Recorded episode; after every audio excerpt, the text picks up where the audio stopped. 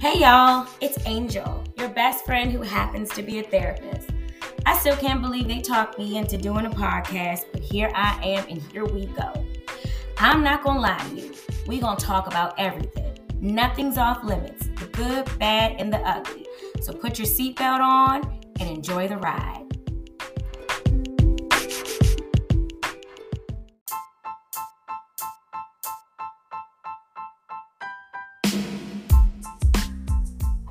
Hey y'all, welcome to the first episode of I'm Not Gonna Lie.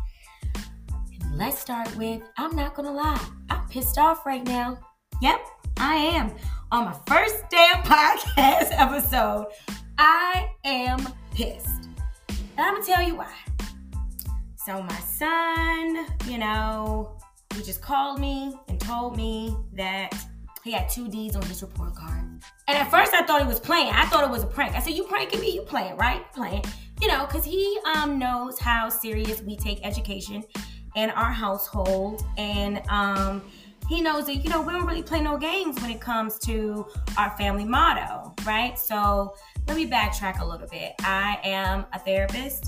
Um, I am a mom of two beautiful, bright children um, a son, a daughter. My son is 10, my daughter is seven, and I have a husband. We have been married for 12 years.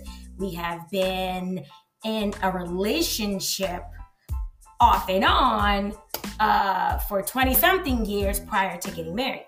Our family motto is work hard to play hard. Simple, quick, to the point, and those two D's do not, you know, say to me that you're working hard. But it also says to me that you're playing a little bit harder than what you should. So, as a parent, I'm pissed off and I'm ready to lay down the law, right? And if I did that at this point, I would say I'm at about an eight. Our household for him would look like the penitentiary. But because I know that making decisions anything above a five is not going to be reasonable. So, what am I doing? I'm self soothing, you know, venting to you all. Before I got on here, I went for a walk, looked at the candle for a little while, you know, for about five minutes. I would love to take a hot shower, but I don't have time for that right now. I'll have to save that one for later. Um, some of my other go tos um, it's to listen to calming music, you know, maybe some jazz um, a nice long hug. I will do that as soon as he gets home.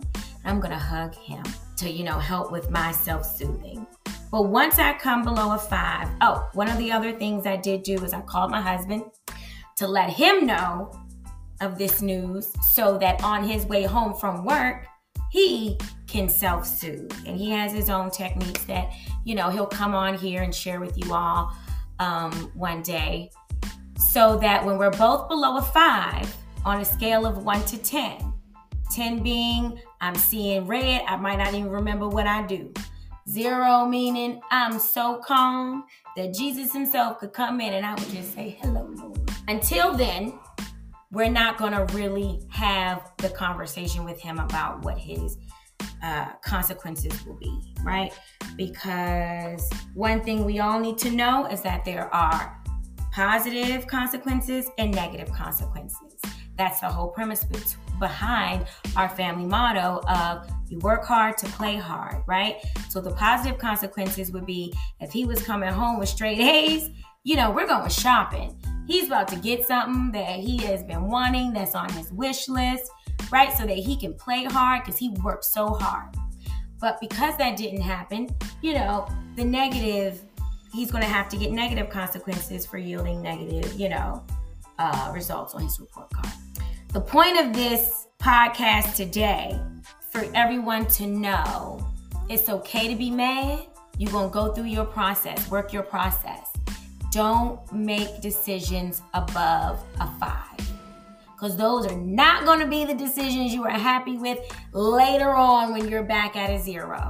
I promise you that. And I'm not gonna lie, this shit is hard.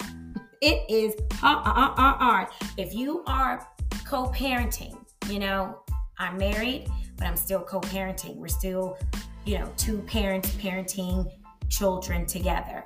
I am not allowed to make this decision about our son's consequence without him. Him and I have to get below a five to make this, we both have to get below a five to make this decision and a very um, you know, in compromising where we need to compromise. And then we will present it to him together. Now, can all co-parents do this? Nope. No, no, no. Because not all co-parents are in a in a good place. Not all co-parents are in the same place. You know, um, not all co-parents or not all parents are co-parenting, rather. So you have to make do the best of your situation, whichever that may be. If the co parent is involved in any way, let them be a part of the decision making. Just because you're the primary parent and you're dealing with it day to day doesn't mean they may not be able to offer something that you may not think of. You know, don't forget that child or children or, you know, are a result of two people and genetics is a motherfucker sometimes, you know. Genetics is kind of crazy. Like, it's really crazy how you can see the other parent and the other child, and I don't mean just physically, I mean with traits, right? With habits, um, physical ailments, you know, all that kind of stuff. So that other parent, while they may not be the primary parent, sometimes may not be the best parent at all, may still have something productive and positive to offer, you know, for that child in common. So I say all this to say when you get some bad news, don't make any decisions if you are above a five on a scale of one to 10 on the emotional scale. Okay? Don't do it. Self soothe, and there are a ton of things you can do to self soothe. Google it, they'll have a long list for you. Find what works for you. Self soothe, come below us a five. If you are able to talk to the co to the other parent that you are co-parenting with, then talk to them, come to a decision, and then express it to the child. You do want to start out with the positives and the praises. So when you're expressing it to the child, you want to start with all the positives, right? So in this instance, we're going to talk about all the A's and B's and all the good, good grades that, you know, that he did do, all the good work, right? Um, and then we're going to address the two D's, ask the questions about is there, you know, an understanding issue? Does he need to have tutoring? What do we need to do to help? And asking that question, how can we help, right, as your parents?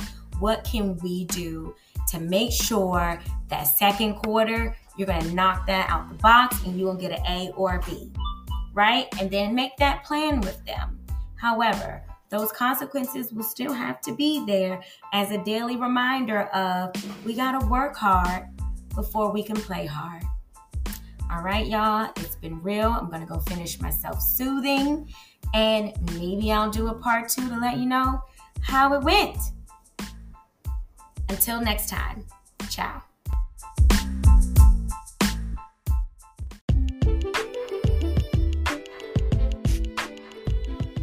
Thanks for listening to I'm Not Gonna Lie to You podcast. Subscribe for more insightful and down to earth content. And don't forget to follow us on social media at an Angel's Touch 8 on Instagram and an Angel's Touch Therapy on Facebook.